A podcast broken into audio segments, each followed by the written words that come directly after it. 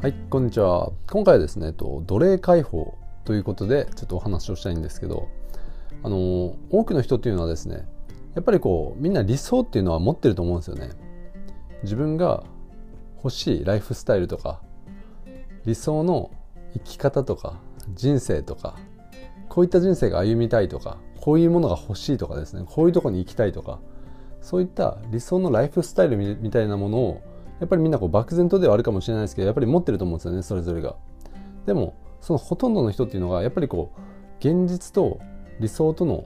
間のこう妥協点というのをこう見出しながら、まあ、生きてるんじゃないかなというふうに僕は思うんですよね。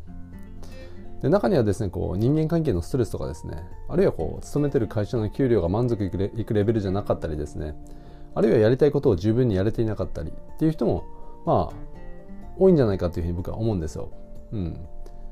何あのどういう話をしたいかというとですねあの要はこの辺で人生についてもうちょっと深く考えてみませんかっていう話をちょっとしたいんですよね。まあ、こういうとあのちょっと偉そうに聞こえるかもしれないですけどあの人生についてこう深く考えたことがない人ってあの僕としてもですねちょっとスケールがこう小さいように感じるんですよね。なんであのまあ今割と幸せだっていう人もですねちょ一緒にこう考えてみたいというふうに僕個人としては思うんですけどまあ一度きりのこう人生じゃないですかだからあのどういう人生を生きれたら最高かっていう話なんですよね。であの僕あの中学高校ってめちゃくちゃ楽しかったんですよ。で運動会ではあのリーダーとかしていましたし部活ではキャプテンとかもしてたんですね。でバンドもやってたし、まあ、生徒会とかもまあ僭越ながらやってたんですけど。であの友達も多くて学校もめちゃめちゃ楽しかったんですよ、まあ、バカ騒ぎしてあの朝から教室で騒いで放課後も、寄り道して帰ってっていう感じで学校そのものがめっちゃ楽しかったんですよね。だからもう中学高校って僕の中で何て言うんですかね単純にあの楽しさっていう点で言えばまあ100点をあげてもいいんじゃないかっていうぐらいだったと思うんですよ。でもあの頃に戻ってみたいかってもし聞かれたとすると僕今の僕だったら絶対に嫌だって言うと思うんですよね。これなんでかっていうとあの頃の僕ってあのこれ言ったらですね、まあ、運命の奴隷みたいな生き方をしていたんですよ。だから自分の人生じゃなかったんですよね。これ他人が決めた人生。これもっと言うと他人によって作られた人生ですね。でこれどういう話をしているかというとですね、まあ、人生のメカニズム仕組みの部分ですね。これどういうことかというと人生っていうのは自分の中にある反応パターンに従って展開していくようにできてるんですね。でこれはあのブリーフシステムとか信念体系とかもいろんな表現の仕方があるんですけどあのとにかく自分の中にはそのある一定の反応パターンっていうのがあるんですよ。例えばのこういう状況でこういう気分の時にこういうこと言われたらこういう気持ちになってこういう反応をするこういうアクションを取るっていう反応パターンっていうのをみんなそれぞれ持っているんですね。そして人生っていうのはその反応パターンに従って展開していくようにできてるんですよ。であのその反応パターンなんですけどこれっていうのはですね何も自分で選び取ってきたものではないんですよね。自分がたまたま生まれた場所だったりたまたま出会った友人とかたまたま流れてきたテレビとかそうした過去にインプットしてきた経験によってできてるんですよ。だからたまたまこう自動喫煙的にインプットしてきたものそういったこう要は環境からの刷り込みですよね。親とか兄弟とか友人とか先生とかテレビとか雑誌とかインターネットとか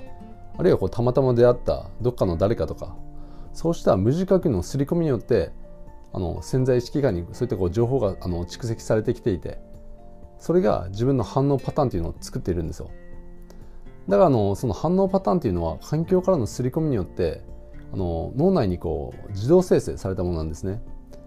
自動生成的にプログラミングされたもの。それが自分が今持ってる反応パターンなんですよ。でその反応パターンに従って人生というのは展開していくようにできてるんですね。だからこう生まれてきてから知らないうちに自分の中にその反応パターンっていうのがこうできていて勝手に自動生成されてるわけですよ。うん、で人生っていうのはそうした脳内の反応パターンプログラミングに従って展開していくようにできてるんですね。わかります？だからその脳内のプログラミングに従って生きている限り他人によって作られたプログラミングですよね。そういったものにあの従って生きている限り自分が本当に望む人生っていうのを送ることができないんですよね。できないですし場合によっては、まあ、かつての僕のようにですねこう鬱になったりまあ鬱とまではいかないにしてもこうストレスが多い人生にこうなったりするわけするわけですよ。で自分でこういろんなものを選択してる選んでるっていうふうにみんな思ってるじゃないですか。これ自分で選んでないんですよね実は。自分の中に生まれた反応パターンによって選ばされてる状態なんですよ。だから人生を他人によって選ばされてる状態なんですよね。わかります？人間っていうのは実は自由意志とかっていうのはなくて自分の意思で全部選んでるわけじゃないんですよ。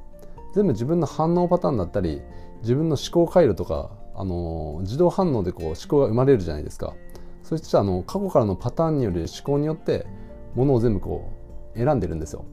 だから自分の意思で選んでるわけじゃないんですよね。でこうした思考パターンだったり反応パターンだったりそういった脳内のこうプログラミングっていうのは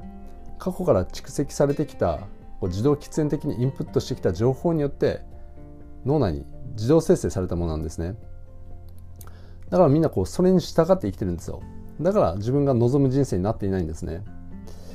であの、まあ、僕の場合ですねあの昔就活を機に重度の鬱になったんですけどそれもですね自分の反応パターンに任せて生きてきた結果なんですよね。その結果重度の鬱になってしまったんですよ。だからあなたが今そこにいるのもそこにいてそのこの音声を聞いてるっていうのも自分の中にある反応パターンに従って生きてきた結果今あなたはそこにいるんですね。で今これを聞いてるんですよ。でこれ例外はないんですよね。人生っていうのは100%その反応パターンから生まれる行動に従ってきた結果なんですね。その結果として今の現実っていうのがあるんですよ。だからあのこれからの人生もですねその反応パターンに従って沿って展開していくようにできてるんですよ。そうなってくるとですねもう過去の延長線上の未来しか待っていないんですよね。だからもう予定調和的な未来ですよね。まあこうなるだろうって予測がつくような予測可能な未来ですよね。でこれをコーチング的に言うならですね、まあ、ゴールって言ってもいいと思うんですけど要はあの他人の刷り込みによって作られたゴールに向かって生きている状態なんですよ。だからあのこうした自分の中にこうたまたまできた反応パターンに従って生きている限り、まあ、過去のパターンの奴隷とか、まあ、人生の奴隷とかあるいはこう運命の奴隷みたいなそういった生き方にこうなってしまうわけですよ。でその結果として自分が本当に望む人生っていうのを受け取ることがこうできていないんですよね。だからこれがあの僕あの高校時代に戻りたくないっていう理由なんですけど高校時代の僕っていうのは本当もう反応パターンによって作られてて自分自身が。で何も自分で選んでないわけですよ。他人が作った反応パターンによって周りと楽しいんですよすごい。リア充で。でもそれっていうのは自分で選んでないんですよね。自分の人生じゃないんですよ。僕はあの自分で選んでない人生なんか生きたくないというふうに僕は今思ってるんですね。やっぱり一回しかない自分の人生だからちゃんと自分で選んでで自分の理想の未来を作っていくようなそういった人生が僕にとってあの今最高だっていうふうに思ってるんですよね。どうですか？あのそう思いませんか？他人の刷り込みとかそういったものによって脳内でこうドーパミンを出されたりセロトニンがこう自動反応的に生まれたりしてで他人によって選ばされてる人生を生きるっていうのが幸せだというふうに思いますか？今受け取ってる現実っていうのは100%自分が欲しいものだっていうふうに言い切ることってできます？もうこれ以上いらないとかもう十分現時点で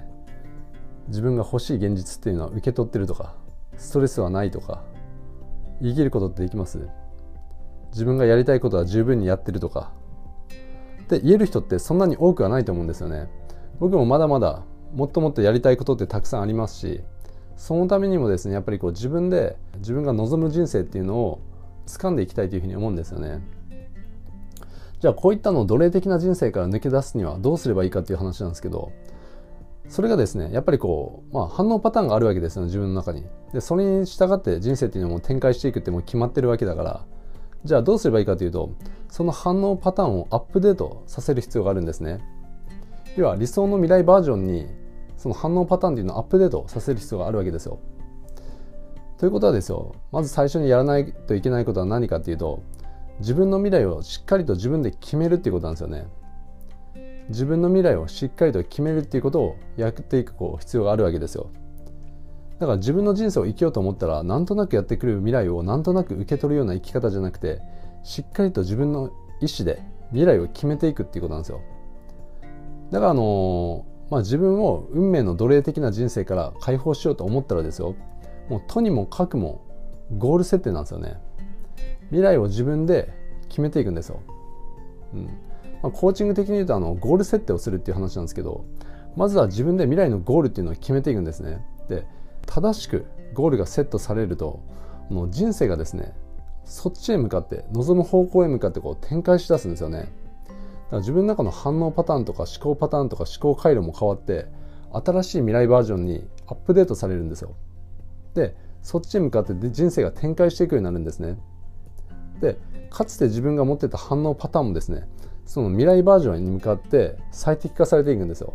だから脳内のプログラミングがこう書き換わっていくっていうことですね。だからあのこれまであの他人によって作られてた、まあ、ゴールへ向かって生きていたのが今度は自分で作ったゴールへと向かって人生のレールがこうガチャッと切り替わるわけですよもちろんですねこれ自分で作った理想のゴールなんで自分にとってネガティブな要素とかっていうのは含まれていないと思いますしあの本当にもうそういった生き方っていうのはもう素晴らしい未来にこうなっていくと思いますね。ということであの今回はあの奴隷解放っていうテーマでちょっとお話をしたんですけど、まあ、これからですねもっといろんな角度からあのこういった話をしていくんで、まあ、今回の話はちょっとピンとこなかったっていう方もですね今後の話をもっとあの聞いていってもらえたらこう理解もこう深まっていくと思いますしもう人生はもう確実にこう変わっていくんでなんであの繰り返し、えっと、聞いていってもらえればというふうに思います。ということであの今回は以上です。